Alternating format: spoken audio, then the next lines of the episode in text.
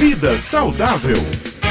Estamos em linha aí com o doutor Alan Lúcio, ele que é médico, nutrólogo, vai esclarecer essa dúvida para a gente. Doutor Alan Lúcio, bom dia. A primavera chegou, mas nem tudo é colorido, principalmente para os alérgicos, não é? Bom dia. Bom dia. Pois é, gente.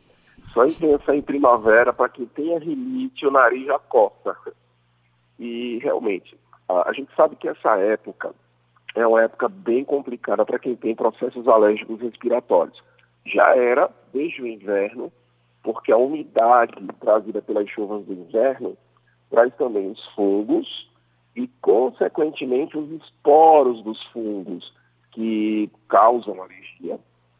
Agora, a gente tem realmente florescimento das plantas. A gente sabe que a época de primavera é uma época que muitas plantas florescem e junto com esse florescimento tem o pólen.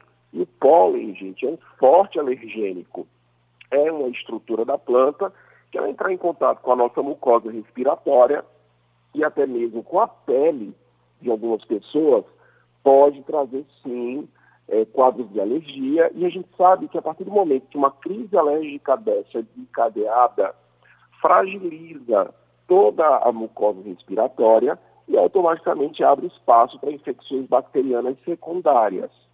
A partir do momento que você cria um muco, a partir do momento que você inflama, aquele muco ele serve de meio de proliferação para bactérias. Então, o que era simplesmente uma rinite alérgica, tal que era uma faringite alérgica, pode se transformar aí numa amidalite infecciosa, numa sinusite infecciosa, inclusive com necessidade de uso de antibiótico. Então, que cuidados a gente tem que tomar? Bom, primeiro, reforçar a imunidade, tá? É o primeiro passo. E aí, para reforço de imunidade, nesse caso, vale a pena sempre você estar de olho na sua vitamina D, na sua vitamina C e na sua vitamina E. São vitaminas extremamente importantes para a imunidade, além, claro, de um bom consumo de proteínas para que você tenha aminoácidos como fonte, como matéria-prima para a produção de anticorpos. Além disso, gente, os cuidados com a higiene, no sentido de estar sempre trocando roupa de cama, porque esses poros, esses pólens, na verdade, os esporos dos fungos, eles se espalham pelo ar e eles, consequentemente, caem pelo vento, né, são trazidos pelo vento na nossa roupa de cama. Então, trocar sempre roupa de cama, tá sempre limpando. Aí tem que aumentar a periodicidade com que se limpa a casa, com que se higieniza a casa, tá?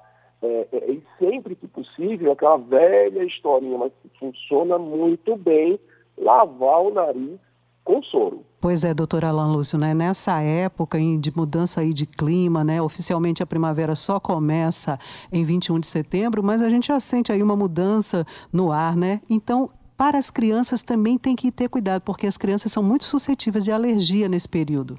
Exatamente. Inclusive, para aquelas que são mais alérgicas, existem tratamentos medicamentosos que podem ser feitos. Inclusive, existem vacinas. Tá? Existem vacinas que a gente pode fazer para fazer o que a gente chama de dessensibilização. É deixar realmente essa criança com uma sensibilidade a esses pólenes e também aos esporos fúngicos, tá? Uma sensibilidade reduzida para que as crises alérgicas ou não aconteçam, ou então aconteçam de forma mais leve.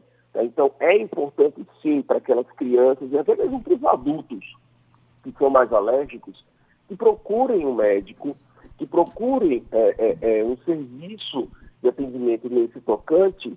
Existem, sim, protocolos, gente, que podem ajudar muito nesse contexto. Agradecer aí, doutor Alan Lúcio, por mais essa coluna Vida Saudável. Ele volta, claro, na próxima quinta-feira com outros esclarecimentos para nós. Doutor Alan, muito obrigada. Obrigado, gente. Tchau, tchau. Tchau, tchau.